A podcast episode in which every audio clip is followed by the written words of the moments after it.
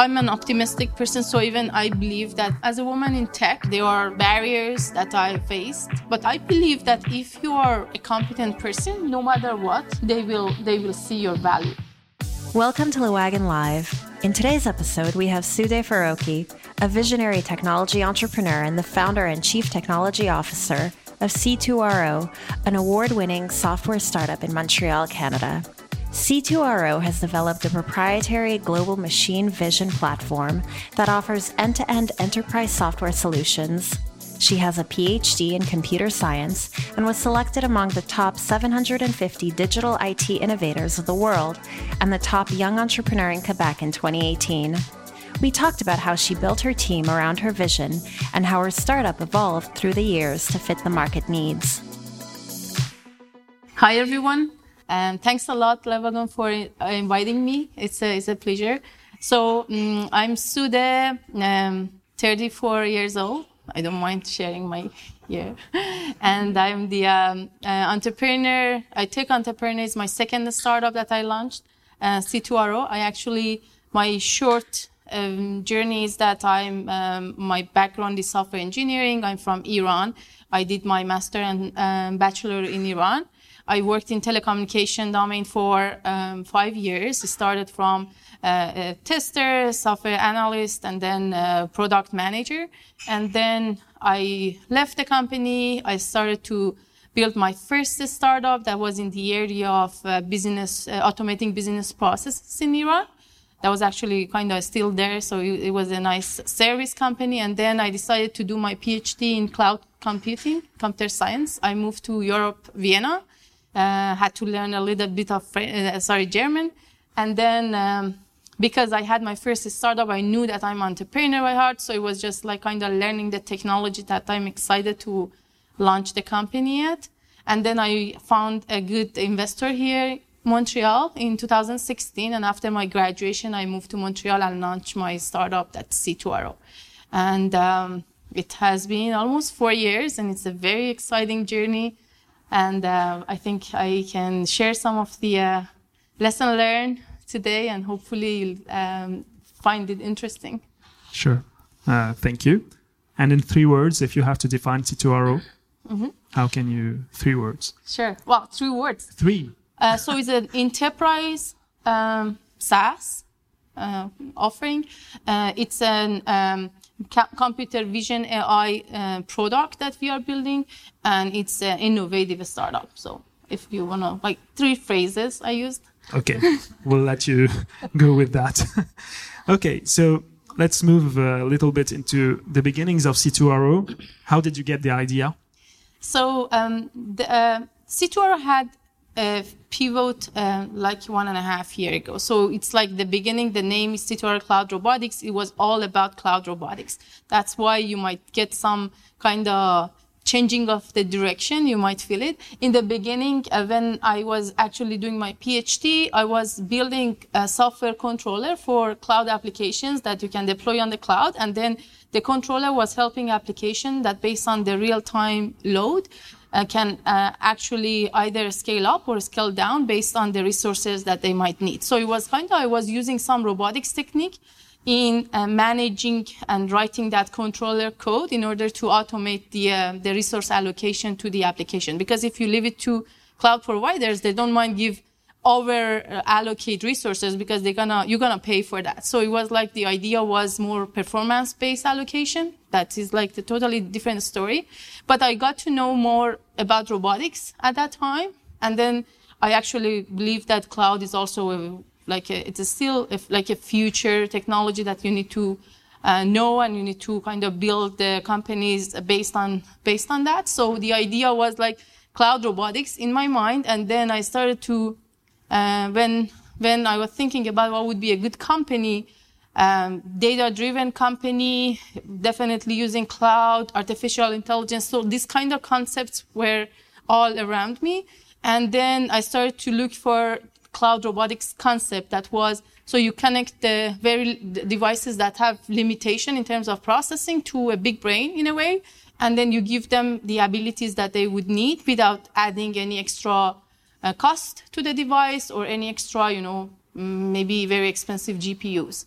that was the ideation. And then when I talked with investors, especially the one in Montreal, they said, well, that's a good idea, but there is, we are not in that space and we don't understand what you are saying. But based on the, the conversation that we have, you seems to be a very good entrepreneur. So we would invest in you no matter what and no matter which topic. So that was like kind of the trust. And then I moved here and they invested actually half a million on that ideation.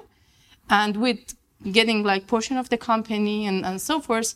And that was the starting point. And for that start, actually, they forced it, not forced, but one of their idea is that you needed to have a jump start in a startup rather than starting from zero. So I started to find a technology that actually helped me to have that jump start and helped me to build my stack on top of that instead of starting from zero. And I could collaborate with Indiana University and I acquired the uh, real-time stream data processing technology. It was like a framework full of all of the components, uh, message queue, everything that you would need for starting. And that was actually the starting point of that company's, uh, of, of C2RO. And then we were adding the devices to that platform that was a cloud-based platform. And then based on the messages that they were sending and because it was uh, real-time processing in the order of less than 50 milliseconds processing time, we could get back the result to robot at near real time or almost real time. That was the initial idea and the in, initial vision that we had the company. And do you think that it was an answer to a market need or it was pretty what you wanted to do? Mm-hmm. Like okay, the investors invested in you, but um, since uh, the beginning of uh, this idea, have you like uh, thought of uh, of an answer to a market need with your uh, company? Mm-hmm. Nice, nice question. Well, now that I'm looking back, uh, very honest with myself to like four years ago, I would say no. It wasn't like a pain that I recognized, and then well, I said, okay, I have a painkiller. I actually checked that the market of robotics is booming. And then it's very interesting, mainly in the software part rather than hardware, because hardware gonna be like the same for every single robots like that that they can build but then some things that's kind of differentiate the, the ability of them is the software layer and that is the things that i actually checked the market saw what's the trends and then building that uh, cloud based like brain was something that was kind of helping for that uh, trends, I would say. But it wasn't like something's missing, and I was like finding this uh, painkiller, so that's like uh, to solve to solve that pain. Okay, okay. If we have to go back to what you, you said in the beginning, so the, the, the result of C2RO is is something based on what uh, you you you really loved doing, and uh, so you've been in the research field. Mm-hmm. Does it? Uh, do you miss it? and uh, or the C2RO journey is uh, fulfilling you uh, in every in every single that's way? a great question. Um, well, I don't consider myself as an academia person. I even for my PhD, that usually you can build everything in simulation. You can just run your uh, like all of the analysis in really simulated data. I decided not to go on that path. I decided to really work with real time, uh, with, with real um, data set, with real workload, with real applications, like setting up virtual machines everywhere in real world. It was a pain. So I was like getting, I was writing papers and idea for, let's say, two months. And then the, the next like four months, I was getting the result in a real world setup. It's like pretty hard. So was, but then the quality of the papers that I was writing was really in different levels because it wasn't simulation. Simulation is like you can do everything, you can change everything. It's like all controlled environment. So from even in my academia kind of world, I'm not a theoretical person, and I probably I would say don't enjoy working like more theoretical things. I'm a very practical person. I would like to build something and see it in, in real world and see the use of it. That was actually what I was missing in our in my first company that was a service company. So we were kind of building everything for people and I was not owning anything that I've built because like it was service and you needed to deliver to, to different people. So that that part of building something it's it's every day of my life here at C2RO. I don't I don't you know miss it. In terms of the being innovative, like reading about the state of the art, still because C2R is a very innovative company right now, and we have to have solutions that is not out there, and we need to actually see the state of the art and even go further to make them in real world, and it's super hard. We are still have that innovation kind of portion of me that is uh, that's very active. So I would say no, I'm not missing anything in in research world. so it's still Okay. I have a lot of kind of opinion about how we can make the research better in, in academia, but it's again like kind of different different topic. So you don't see yourself going back to the research field uh, right now. No, even okay. my, my PhD was like a transition for me to get Yeah. to that technology that I want to build my startup. That's cool. Okay. Um, a more sweet question. In all sci-fi fi- uh, movies, Hollywood presents us with a dark vision of the future, with all these robots taking over humanity. But we have, we've, but uh, we've, um, we are with that uh, think of the future is going to be better than what we think. That's what what you said. I think. Yeah. Can you tell us more about your vision of that future? Is it the Hollywood uh, vision or? Uh, well, I, I, yeah, I believe media just want to kind of attract more people and more attention. So whenever it's uh, somewhere that people will be more, you know, uh, kind of attracted to that media, they they will promote it. So it's not the reality, it's not the factual things that's happening. So, but I'm also a very optimistic person. Depends on, you know, like even if you start talking with different scientists or different I know entrepreneurs, people have different mindsets. So I'm very optimistic overall. And yes, definitely, I believe that the future will be better than what we think because we are the ones building the future. And I, as an optimistic person, I think we, we are building a better one. To me, uh, we are not competing with technologies. We are not, let's say, AI or, or robots. We are not competing with them. We need to kind of use them as a tool that they are empowering us. So it's different mindset. And if we start looking at them like this, it's not that we start banning them uh, all over and like kind of trying to scare um, because they will replace us. If they are replacing us in works that they are better at, well, we need to let them do that. Like they have replaced us in farms years ago and we were not happy at that time, I'm sure.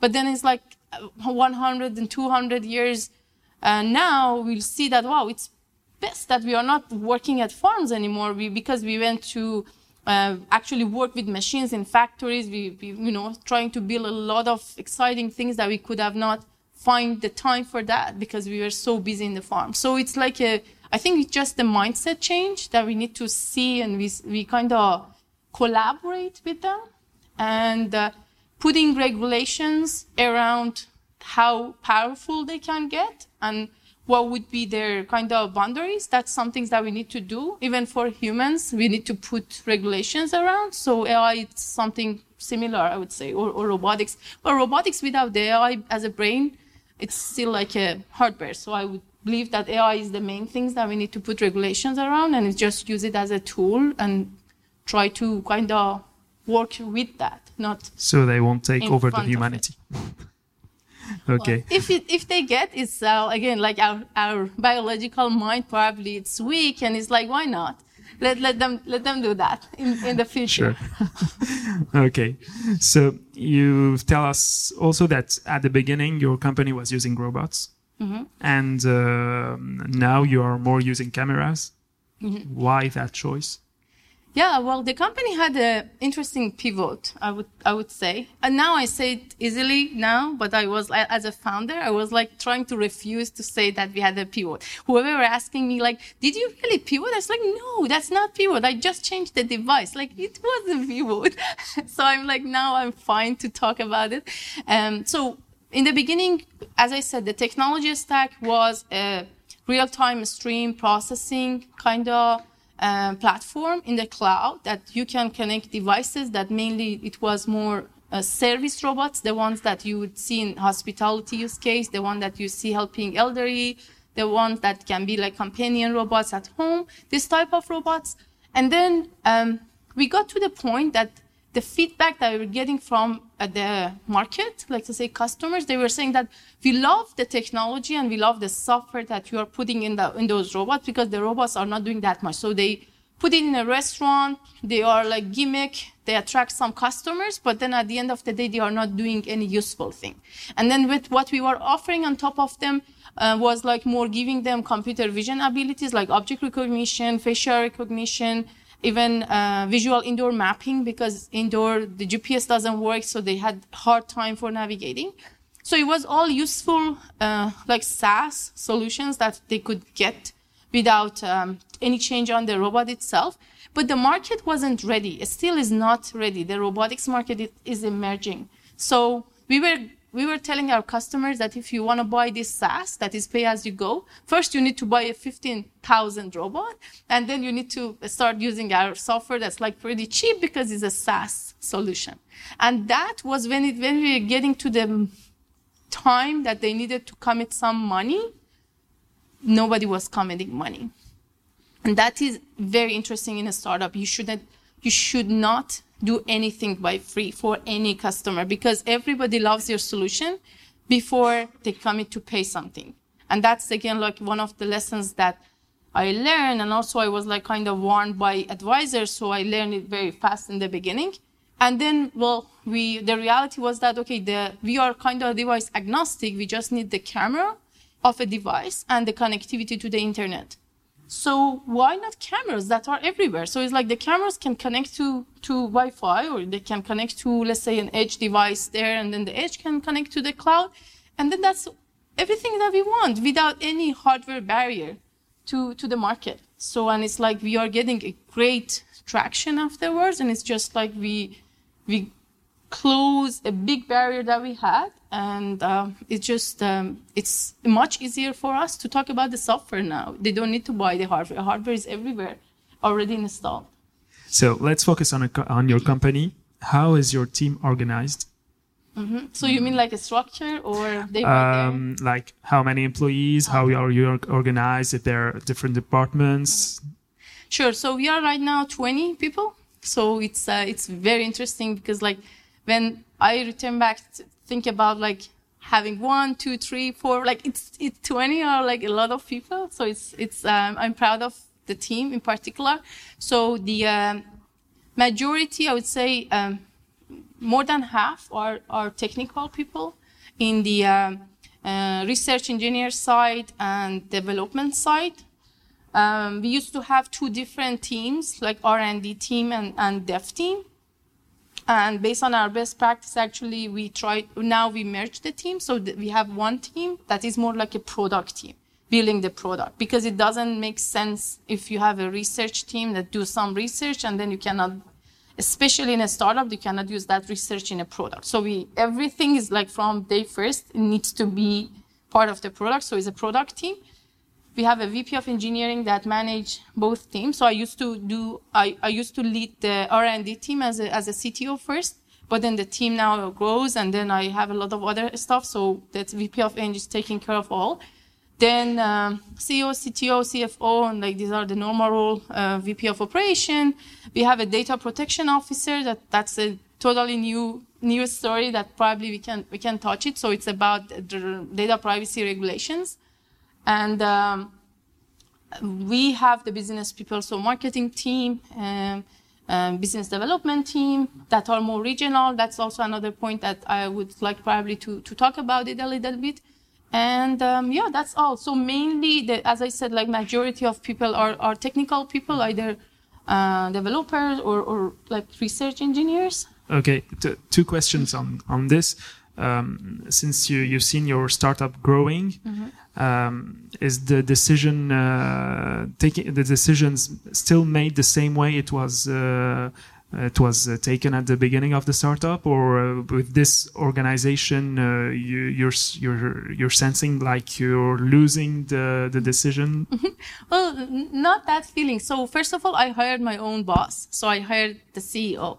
So it's uh, it's a it's a nice story, but it's like I, I wanted to always build a big pie and have a portion, small portion of it. So I wanted to have someone that has a lot of experience with fundraising, with building the product, leading the big team. So um, I, I'm not afraid of uh, like losing uh, my my power because if you if you are secure yourself and you believe that you have a very good contribution in the in the company, no matter how many uh, employees you have, no matter how many hierarchies are uh, above you or under you, it's like you will bring something new to the company. And if it gets to the point that you are not bringing that, uh, well, it's better for for your company to you replace yourself, right?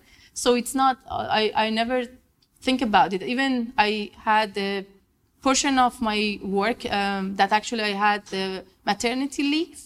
And that was a portion that I actually really delegate, needed to delegate everything.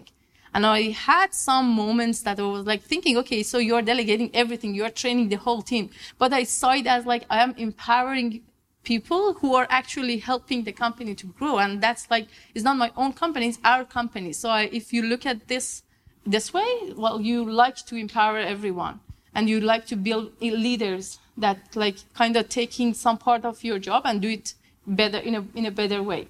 So still there are a lot of decisions that uh, uh, me and the CEO will take in terms of more kind of strategic decisions, but it's not that it's like it's based on authorization. We even discuss it with the whole team. Still, we have like a family setup, I would say. We get together often. We discuss about like really serious um, decisions. But at the end of the day, it's uh, me and the CEO to, to, to make those decisions. And uh, when we hire, let's say, another executive, definitely so many hats we can kind of really offer to him or her and that they can take care of uh, sure. good decision making. So it's uh, it's all good to delegate.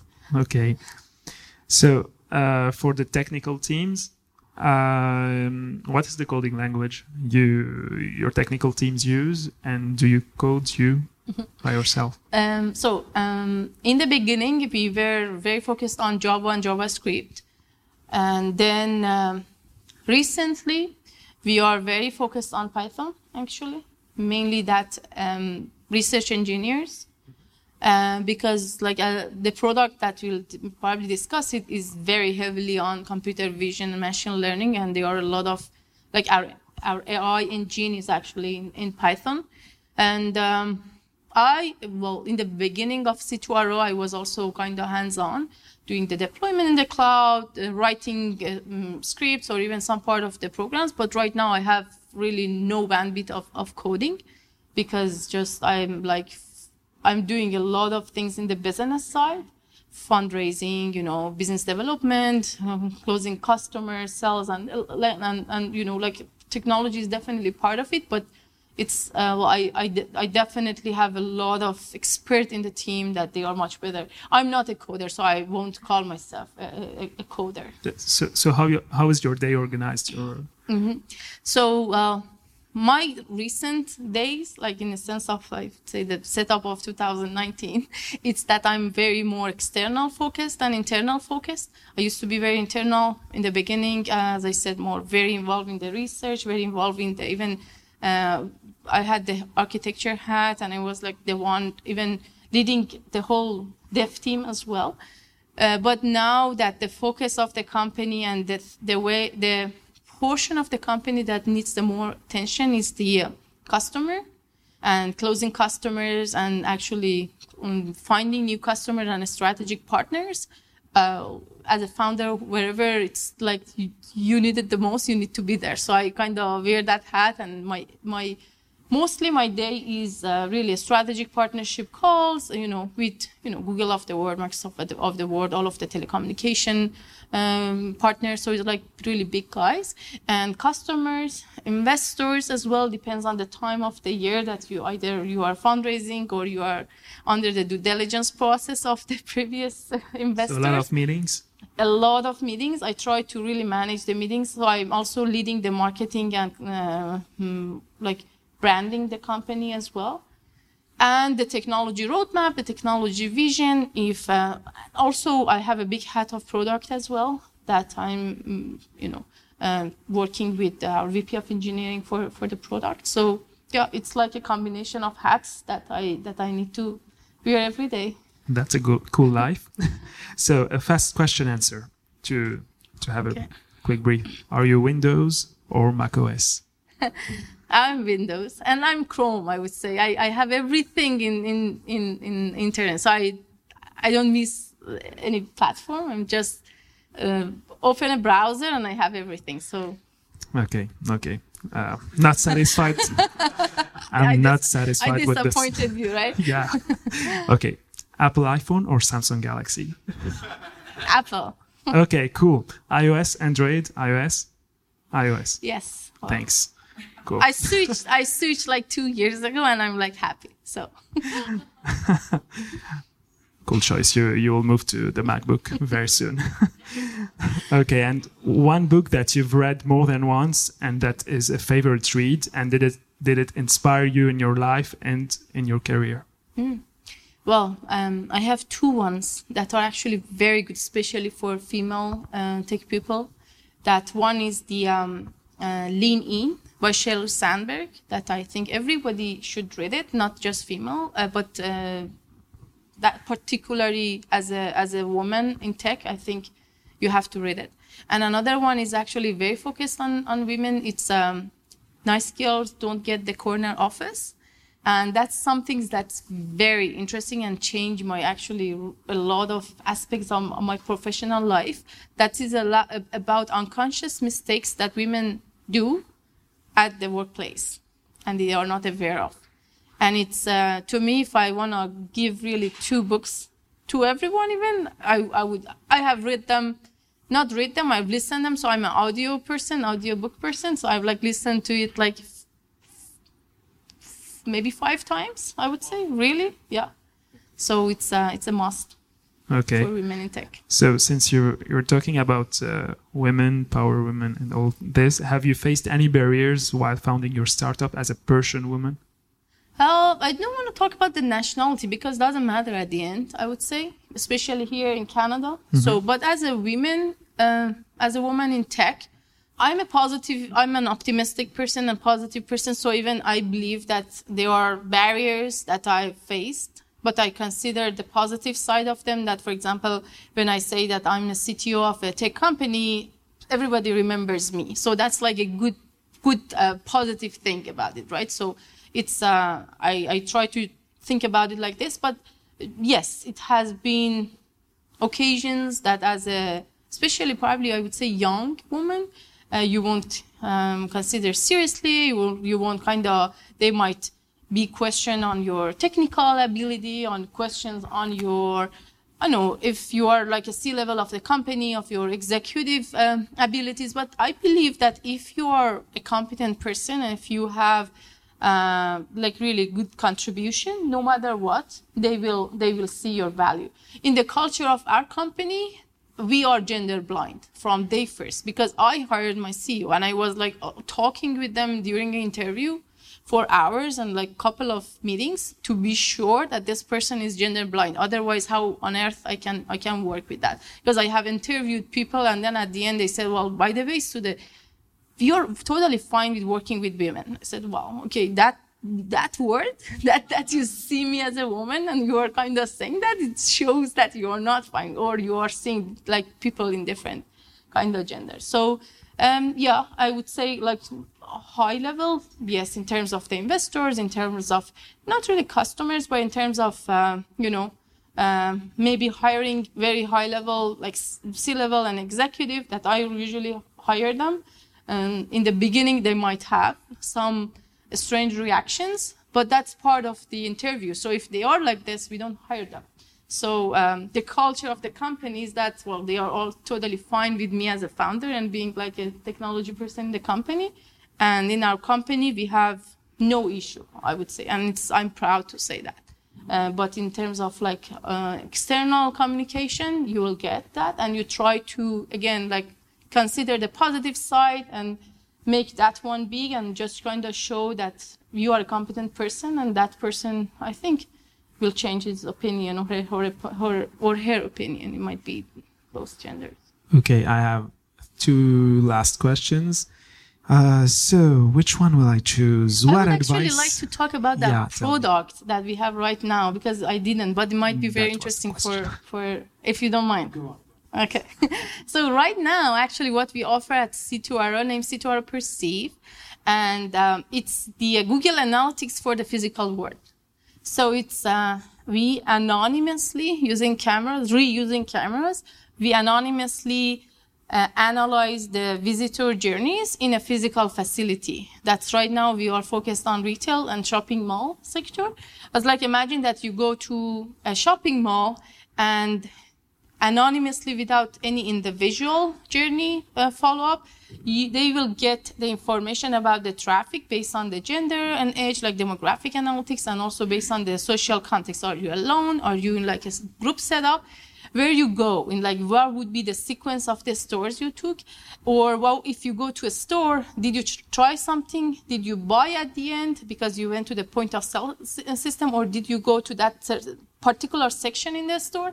And those all of this journey information gives a very good comprehensive view of the visitors of that, uh, let's say, shopping mall or, or retailers, so that they can customize and they can personalize the experience for you. So nowadays, we go for more experience and like social interaction rather than buying a product because otherwise much easier for me to like kind of lay down in my sofa and like click on some things to buy from amazon. But when i go and have a very good experience in the store i would love to return back. I would like to be part of that community. So we are helping them in order to give the experience very good experience to their customers and visitors so that they can increase the traffic they can bring up like a community and social interaction with their visitors. And that is all about uh, C2R Perceive. And we offer it per camera. It's a SaaS and uh, business. So it's a software user reusing the existing camera and is uh, compliant with GDPR and data privacy regulations. That's why I said like we have a DPO, data protection officer uh, in place as well as a company. And, and do you have any competitors on this sector on this on this market?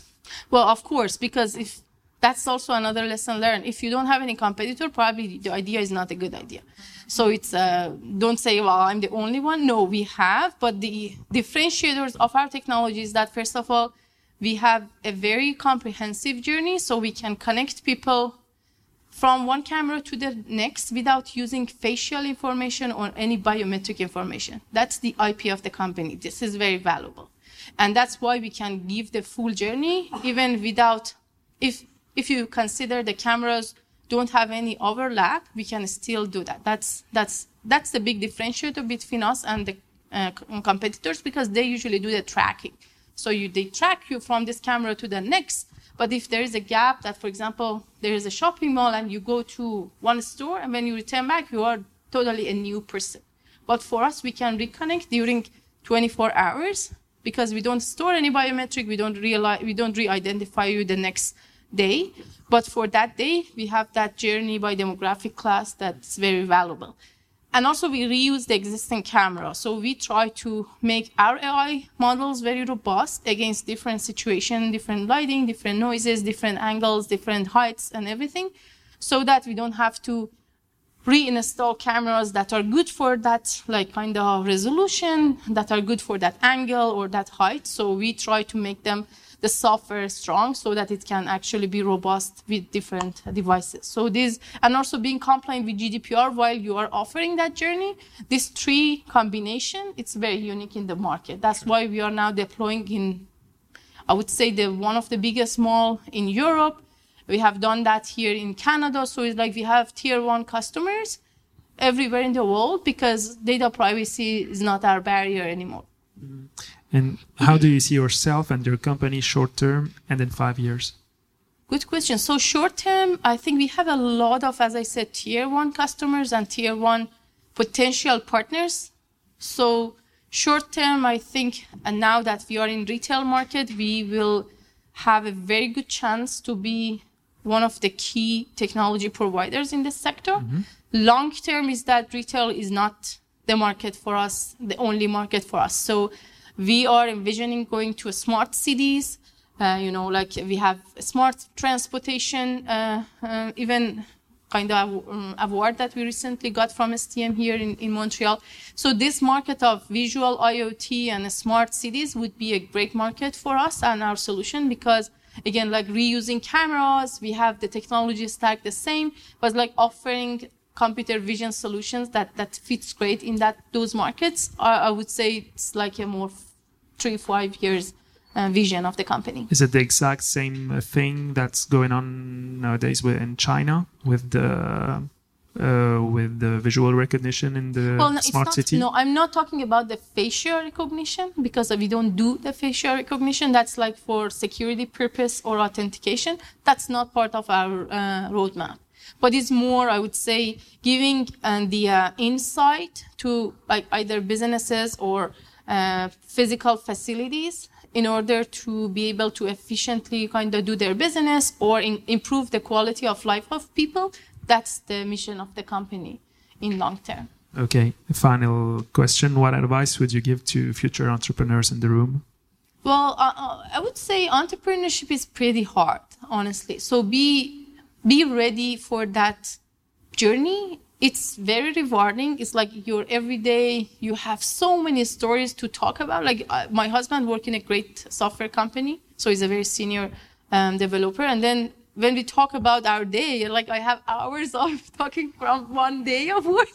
And while he has like a short story about what happened. So it's like every day there's like a totally new story. And that is rewarding because it's like very interesting. It's not boring. You learn a lot of things. You touch a lot of aspects of the things that you are, it's not in your comfort zone. So you will be in front of the investors. You will be questioned about so many things about, uh, I know, your product and you will be criticized by customers.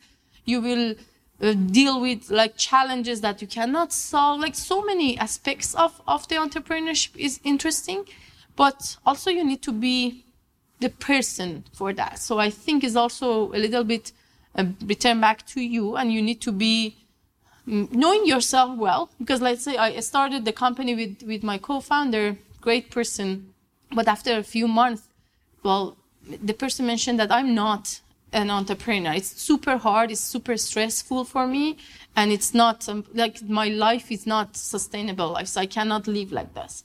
And uh, the person quit. So it's it was like a shock for me. And then I was like a sole founder for for the whole company. Um, but to me, again, like it's very hard. You will get disappointed a lot of times, especially in the beginning, when you are doing the product market fit exercise. It's super painful because you are so excited about some things that people don't like to buy. Or uh, let's say for example the robotics idea for me was like wow it's so cool. And i was thinking that everybody gonna loves it and everybody gonna gonna use it but nobody wanted to pay. So it was so painful for you as a founder and like a person has that vision to hear that and you kind of deal with that. But um, when we get to the point right now that we have our product market fit done and we build a product that customer uh, needs and they are using it it's it's a great stage but you get much more busier. Like they are like again every single stage of the company you think well okay i have learned a lot and that's like the stage that i feel comfortable staying there and your comfort zone it's like the next day you'll get some things that is out of your comfort zone. So to me find your vision. If you believe that you will be the person like the entrepreneur person and an entrepreneur that again like can handle uncertainty that can handle a lot of pressure in a sense of uh, really not knowing your even sometimes your next week what will happen can you get the funding can you do you, do you need to pivot do you need to start like I know, building another business model, like so many questions that are very uncertain.